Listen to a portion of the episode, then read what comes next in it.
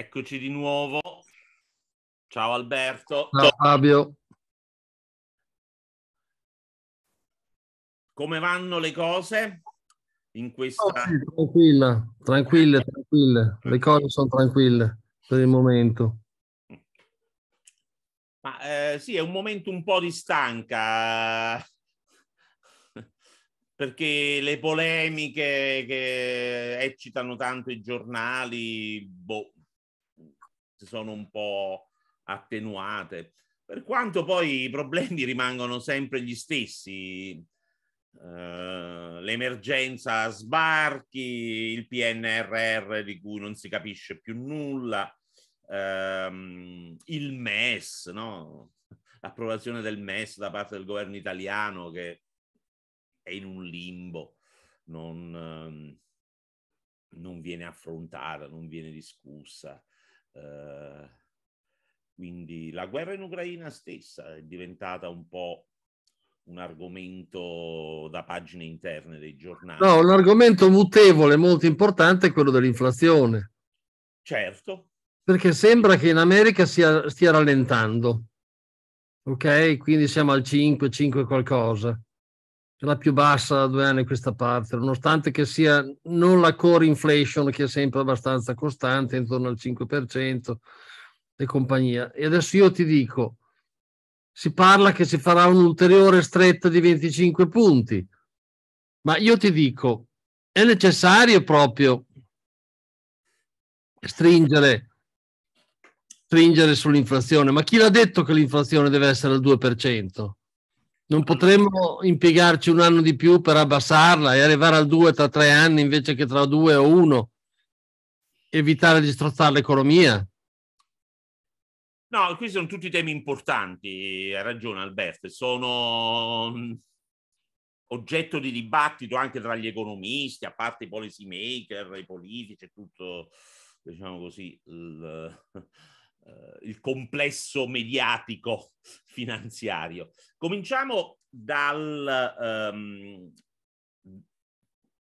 dire che l'inflazione in calo l'avevamo prevista nella puntata sulle previsioni che abbiamo fatto a gennaio. Quindi avevamo già preannunciato che il tasso di inflazione sarebbe sceso per tutta una serie di motivi che adesso spieghiamo più in dettaglio. Sarebbe sceso in modo più marcato in America e poi a seguire anche in Europa.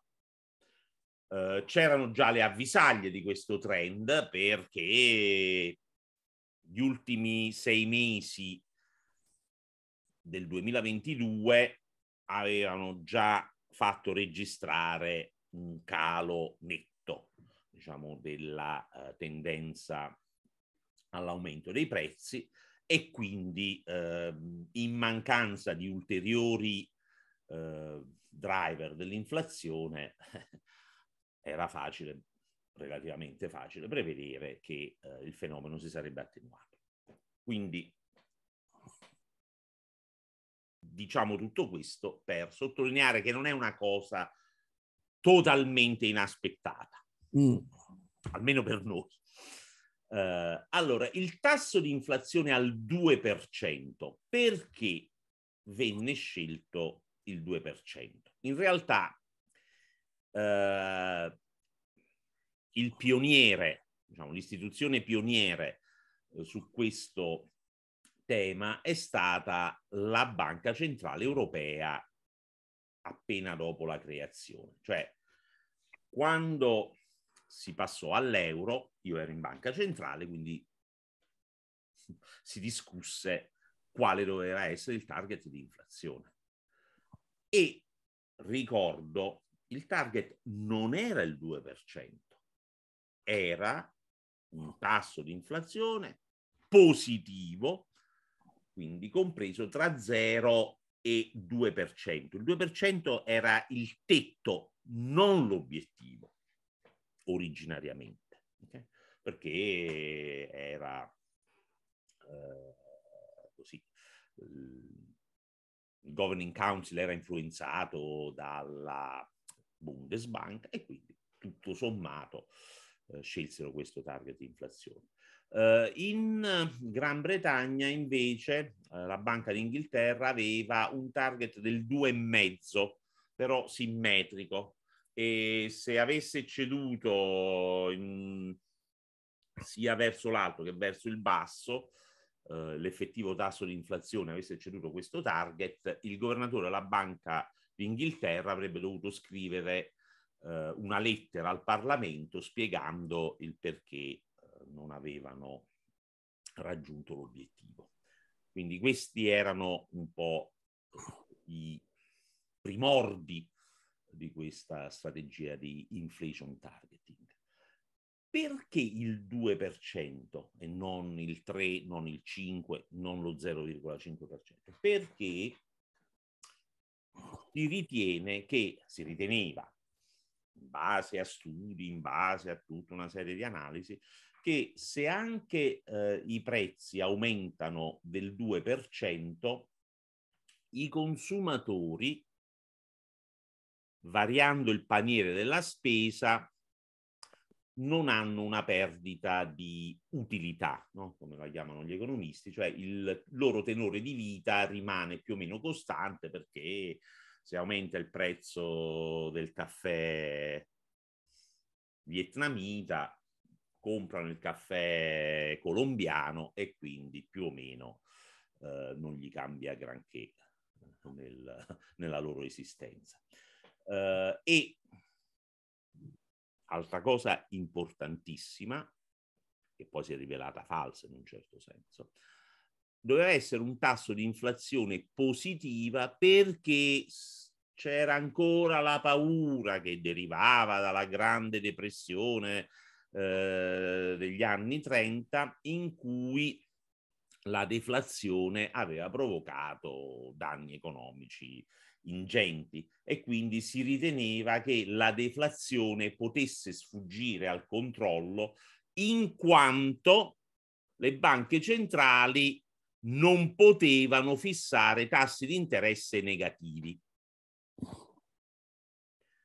Entrambe queste assunzioni si sono rivelate sbagliate. Numero uno, perché c'è stata deflazione per parecchi anni, poi non parliamo del Giappone dove c'è stata deflazione per decenni senza provocare alcun danno, e si è visto che le banche centrali possono operare anche con tassi di interesse negativi, quindi tutto il costrutto teorico che si basava sulla esperienza degli anni 30 si è rivelato fallace. Quindi questo per dire come mai il tasso di inflazione è stato poi fissato al 2%, perché anche la Fed poi è arrivata a determinare questo obiettivo. Sì, ho capito, ma adesso se devo con tutti gli sconquassi che questi alti tassi stanno generando, se devo fare una scelta, preferisco sedermi su un'inflazione del 4% per più tempo, raggiungere il 2% in tempi più ragionevoli ed evitare una recessione. Sì, il controargomento che farebbero le banche centrali a questa tua presa di posizione, a questo tuo argomento, dipende, diciamo così, si basa sul concetto di aspettative. Allora, che cosa è successo? Chiaramente le banche centrali hanno sbagliato le previsioni, hanno ritenuto che l'inflazione alta post pandemia fosse un fenomeno transitorio attribuibile ai colli di bottiglia nella logistica, alla ripresa del lavoro, al fatto che la gente non voleva lavorare perché comunque riceveva i sussidi e tutti questi fattori temporanei. Si è capito che invece non era così, e quindi questo sbaglio, o meglio la realizzazione che questo sbaglio era stato fatto, ha spinto le banche centrali a una reazione molto forte. Quindi la Banca Centrale Americana ha aumentato i tassi di interesse a botte di 75 punti base, cosa che non si era mai vista. Qual è il motivo per cui sono diventate così severe le banche centrali? Il motivo è che devono far dimenticare l'errore, quindi devono provare ai mercati, ai consumatori, ai governi che fanno sul serio e che quindi non si faranno più cogliere addormentati sul posto di guardia, e da ora in poi reagiranno in modo fermo e determinato a ogni aumento del tasso di inflazione, costi quel che costi. Cioè, ma sembra una gran cazzata. Lo so, ma siccome il discorso è che l'assunzione è che bisogna estirpare le aspettative di inflazione dal sistema economico, l'unico modo per farlo è agire in modo determinato, in modo rapido e quindi generare una recessione. Anche a rischio di generare una recessione, perché le banche centrali devono mantenere la stabilità dei prezzi. Se questo comporta una recessione temporanea, in un certo senso fornisce credibilità alla strategia della banca centrale, perché prova agli scettici che sono talmente seri nella lotta all'inflazione che ogni altra considerazione passa in secondo piano. Quindi è un modo per riacquistare quella credibilità che invece nel biennio 2020-2022 avevano perduto. Mi sembra un prezzo un po' alto da pagare. Allora, dal mio punto di vista, sì, insomma, al momento non c'è un motivo forte per continuare a aumentare i tassi, e sicuramente non ad ogni riunione degli organi direttivi delle banche, sia la Fed sia la Banca Centrale Europea. Però d'altro canto loro rispondono, però i tassi sono ancora negativi. I tassi reali sono negativi, è vero. Quindi dice, non è che noi abbiamo fatto qualcosa di inaudito, non è una stretta monetaria, è semplicemente una normalizzazione. Perché, aggiungono le banche centrali, perché nel caso noi impieghiamo troppo tempo a tornare verso il 2% e quindi tolleriamo l'inflazione al 3, al 4%, la gente si abitua a quei tassi di inflazione e poi diventa più difficile ritornare al target. In altre parole, c'è questa sensazione che è facile riportare l'inflazione, diciamo, dal 10 al 5% e magari anche al 4%, però poi l'ultimo miglio, cioè riportarla dal 4 al 2, è la parte più difficile, più irta di rischi e che deve essere affrontata con uguale determinazione rispetto alla fase in cui si è passati dal 10 al 5 al 4%. Quindi io, come dire, non ho particolare simpatia per questo ragionamento. Se vuoi ti spiego un po' il perché.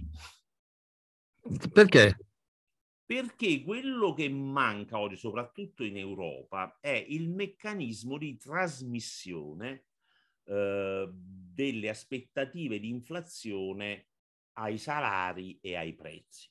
Detta in termini più semplici, quando non hai un sindacato molto forte che può effettivamente strappare aumenti salariali superiori all'inflazione, non si innesca quella che negli anni 70 e anche 80 in Italia chiamavamo la spirale prezzi-salari.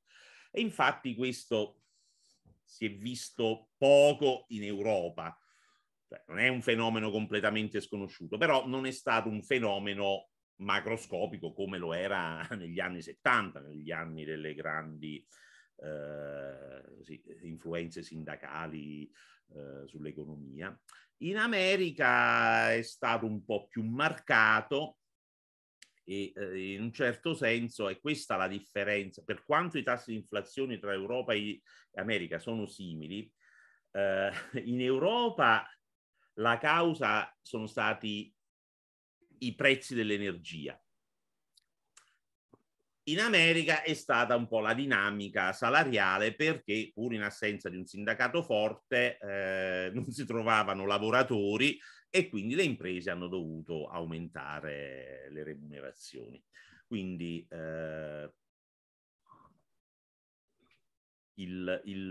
questa spirale prezzi-salari è più evidente negli Stati Uniti che in Europa, ma anche quella adesso si sta attenuando. Cioè adesso che si ritorna a una situazione di quasi normalità, che sono finiti i sussidi, che la gente è più incentivata a tornare al lavoro, allora questo elemento che spinge i prezzi dovrebbe attenuarsi anche lì. Ed è il motivo per cui l'inflazione sta calando in modo drastico. Tieni presente che se poi l'inflazione rimanesse al 4-5% per un po' di anni, no? Fai conto, fossero anche 18-24 mesi, tutta la curva dei tassi a lunga ne andrebbe a soffrire. Cioè oggi i tassi di interesse sulle obbligazioni, sui titoli di Stato a 10-30 anni è ancora ridicolmente basso rispetto al tasso di inflazione, giusto? Sì. Addirittura c'è un'inversione della curva dei rendimenti, no? Della yield curve, come lo chiamano quelli che hanno studiato a Chicago o in America in generale.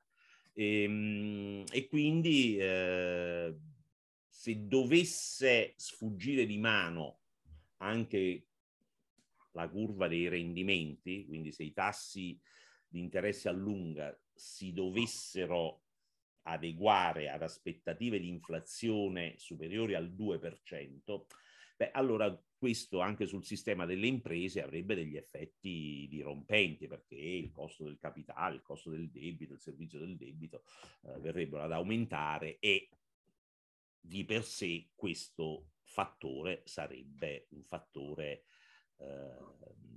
Sta qui la credibilità della banca, ossia la credibilità della banca è quella che tiene il tasso di interesse a lungo, che è quello che in realtà interessa alle imprese e determina il costo del capitale. Esatto. Se vedono le banche centrali mollare il fronte sui tassi, il rischio che c'è che i tassi a lunghi si alzino. Esatto. E arrivino tipo al 7%.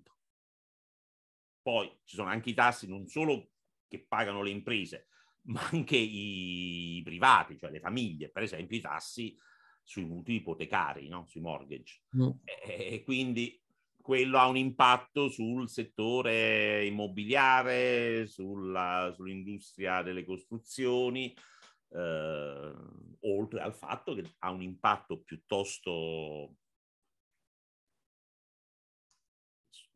cospicuo sul servizio del debito pubblico, che è una cosa che non ci si può permettere in questo momento, in quanto tutti i debiti pubblici di tutti i paesi sono a livelli altissimi, e quindi se sfugge la dinamica dei tassi a lunga, arriva un impatto difficile da contenere sui bilanci degli stati. Quindi questo è un po' il motivo per cui le banche centrali continuano a tenere alta l'attenzione sull'inflazione, a esercitare, diciamo così, a dimostrare in pubblico che vogliono, che fanno sul serio. Quindi c'è una ridda di dichiarazioni tendenzialmente hawkish, come si dice, cioè tese a dimostrare la voglia di inasprire la politica dei tassi. Il vero limite a questa stretta monetaria è la situazione delle banche. No, Alberto, questo insomma abbiamo parlato del... Sì, la situazione debitoria dei paesi in via di sviluppo, sono tutti problemi, ci sono default su default, capito, questi tassi. Esatto. E... adesso sembra che il settore immobiliare sia in bolla, sia in grande crisi con questi tassi, insomma. Per cui mi domando se se c'è proprio bisogno di insistere, visto che abbiamo visto i limiti di questa politica. Sì, sì. Io ripeto, sono del parere che una pausa di riflessione sia giustificata. Ma allora i giapponesi sono dei cretini, i giapponesi mantengono i tassi bassissimi, 0,50, una cosa del genere. Sì, sì. Continuano a fare quantitative easing, l'inflazione è più bassa là che da noi. Cos'hanno di particolare i giapponesi che si possono permettere questa politica? Ma sai, il Giappone sono 3 decenni che è un mondo a parte, non so se mi spiego. Cioè, hanno un'economia che comunque è un'economia tecnologicamente avanzata, un'economia che bene o male funziona, non è un'economia che si espande, non è un'economia che crea chissà quali tassi di crescita, però insomma ha multinazionali che conosciamo tutti, tipo Toyota, no? Sony, che quindi permettono un discreto livello di benessere, e è un'economia che tutto sommato funziona, si è adattata a questo ambiente macroeconomico, a queste condizioni macroeconomiche, e quindi funziona con logiche tutte sue. Tra l'altro 0,50 di tasso di interesse per il Giappone è anche elevato, è un livello elevato, capito? Cioè, non si vedeva, non mi ricordo più da quanto tempo. Ma come possono permettersi loro di avere le 0,50, di avere una bassa inflazione?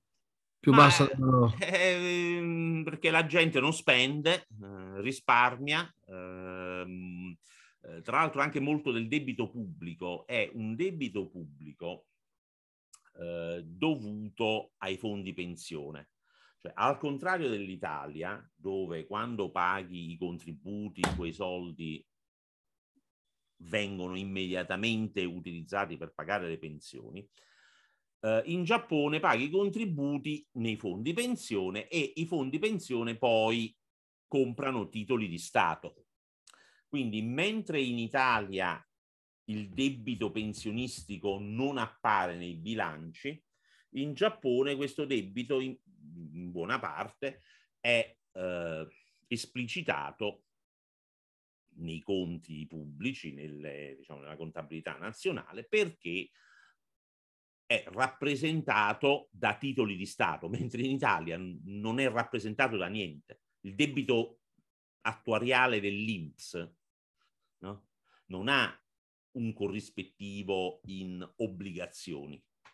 Quindi anche questo fa capire come le due situazioni siano diverse e che una popolazione anziana, che quindi tende a risparmiare, riesce a sostenere un quadro macroeconomico abbastanza singolare, abbastanza inusuale. Poi tenete conto che il Giappone ha un attivo attivo patrimoniale con l'estero che è enorme. Cioè il Giappone ha avuto surplus di bilancia corrente da sempre, no? Per parecchi anni, per parecchi decenni, e quindi ha accumulato degli asset che adesso gli permettono di vivere in una situazione per quanto difficile, ma in modo tranquillo. C'era un bell'articolo su Financial Times di Wolfgang Munchau Diceva la ragione per cui il Giappone si può permettere bassi tassi è per via della sua grande capacità di risparmio. Esatto. Spiega questo concetto? È quello che ho detto poco fa, cioè è una popolazione che invecchia, penso che sia una delle popolazioni più vecchie al mondo e con l'aspettativa di vita più alta. Si vede che a mangiare sushi si vive a lungo e quindi, sai, l'inflazione è sempre comunque un fenomeno che dipende dal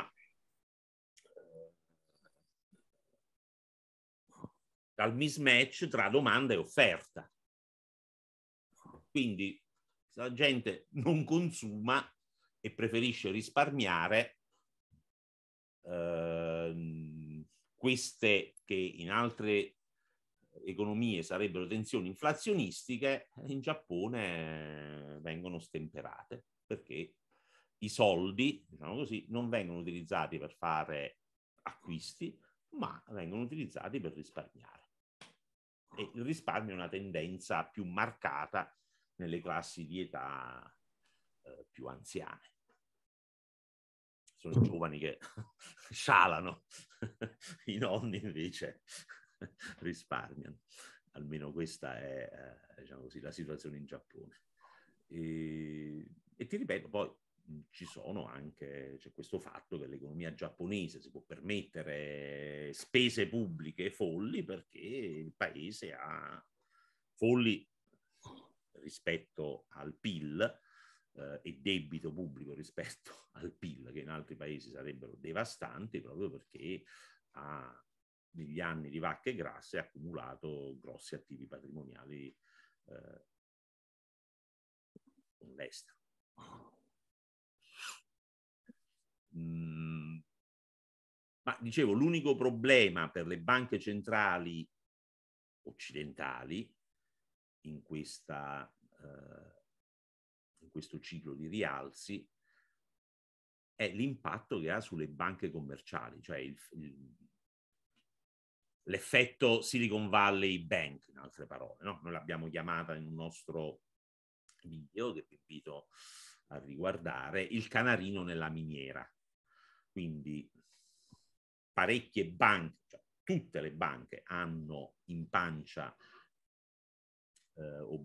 titoli obbligazionari che hanno perso di valore per effetto dell'aumento dei tassi, e quindi se dovessero essere costrette queste banche a vendere i titoli ai prezzi correnti e non a tenerli in pancia fino alla scadenza, questo provocherebbe altri sconquassi in stile Silicon Valley Bank, ma se dovessero coinvolgere istituti di credito più grossi, chiaramente avrebbe un impatto difficile poi da contenere, o molto più oneroso da contenere.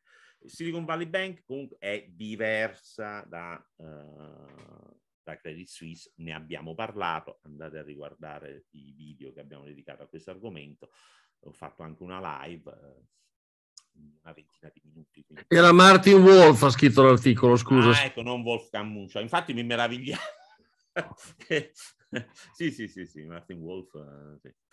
Io ho avuto il piacere di conoscere tutti e due. Wolfgang Munchau perché era a Francoforte, no? Una sera fece un party per gli economisti della Banca Centrale Europea, insomma, per quelli che lui conosceva, e insomma ebbi modo di farci una lunga chiacchierata.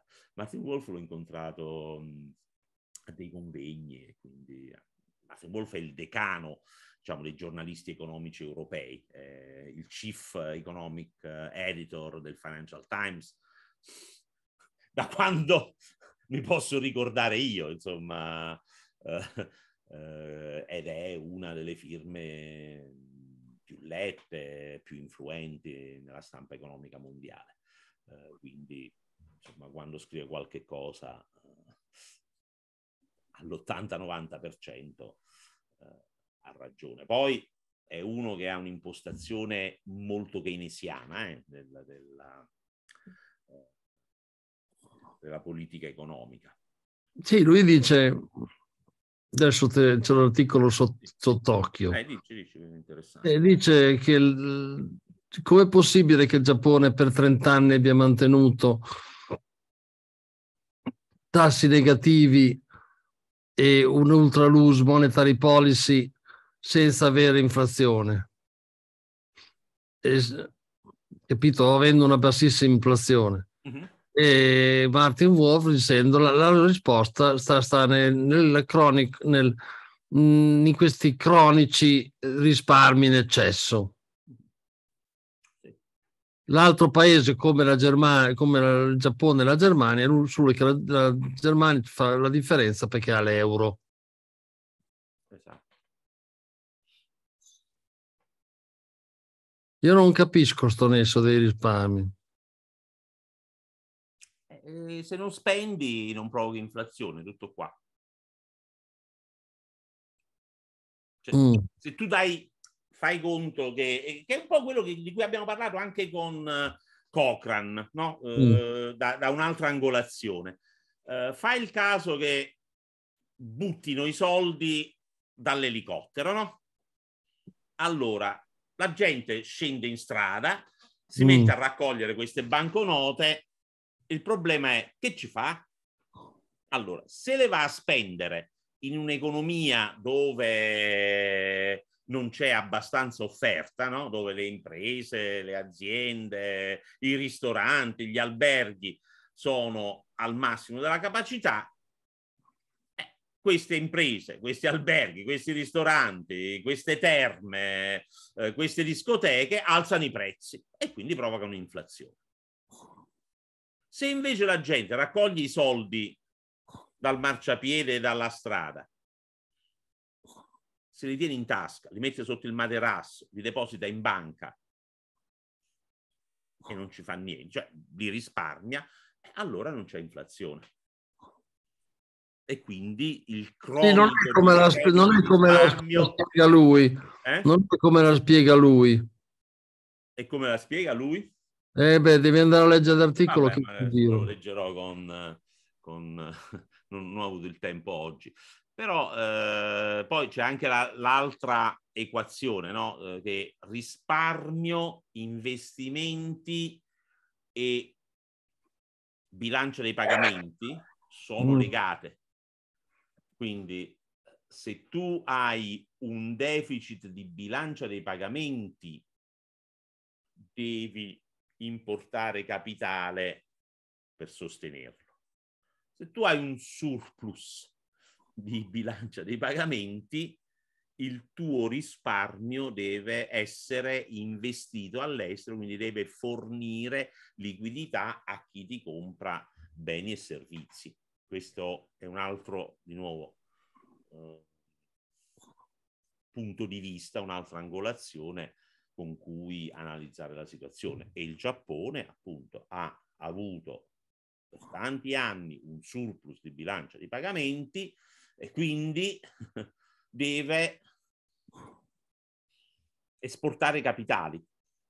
Quindi per esportare capitali ha bisogno di risparmio.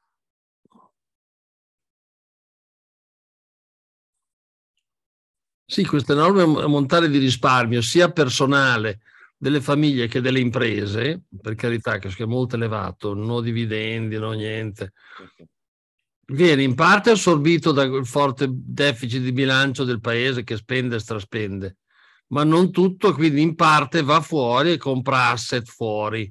Esatto, sì, sì. Ma non diciamo due cose diverse, diciamo la stessa cosa. Cioè il risparmio che, cioè le banconote che piovono dal cielo, le puoi risparmiare o mettendole in banca o comprando i titoli di Stato del tuo paese, oppure acquistando azioni o obbligazioni emesse da altri paesi o, per essere più precisi, da soggetti domiciliati in altre giurisdizioni. Quindi.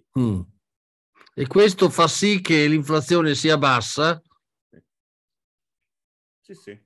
E questo è un meccanismo, diciamo, che è stato studiato, perché il caso giapponese ha attirato tanta attenzione, è uno dei casi che i complottisti, quelli no euro e tutta la masnada squinternata cita come esempio di non si sa bene quale universo parallelo, e però insomma le spiegazioni invece sono... Quindi un paese con alto tasso di risparmio può permettersi alti deficit di GDP, di deficit pubblici al GDP, al PIL, e si può permettere politiche inflattive senza che generano inflazione. Politiche di bilancio molto espansive che non si scaricano sul livello dei prezzi. Sì. Ma già, il Giappone è un caso molto particolare. Io credo che nel mondo non esistano esempi simili e non so nella storia di qualche situazione analoga. Quindi è un po' un caso più unico che raro, però magari se qualcheduno ha degli esempi e ce li vuole citare nei commenti, a me farebbe piacere, insomma a noi farebbe piacere, perché potremmo fare un confronto, potremmo vedere se l'esperienza di altri paesi, di altri periodi storici ci fornisce qualche elemento aggiuntivo. Va bene Fabio, grazie mille di questa lezione, di questa masterclass. Sì, figurati. Ti ringrazio per l'apprezzamento e speriamo che anche i nostri ascoltatori apprezzino. E a questo proposito rivolgo il canonico invito a iscriversi al canale. Abbiamo superato i 13.000 abbonati. Siamo sempre insomma intorno ai 60-70.000 alle 60-70.000 visualizzazioni al mese. Poi ci sono quelli che guardano le puntate attraverso il canale Telegram. Se volete l'audio di queste puntate iscrivetevi al canale Telegram, perché le postiamo con molta più frequenza che sul podcast, ma anche il podcast poi ha qualche migliaio di download e quindi anche un altro canale dove potete accedere ai nostri contenuti. Per il momento vi salutiamo e vi diamo appuntamento alla prossima puntata. Ciao Alberto! Ciao, ciao, ciao, ciao!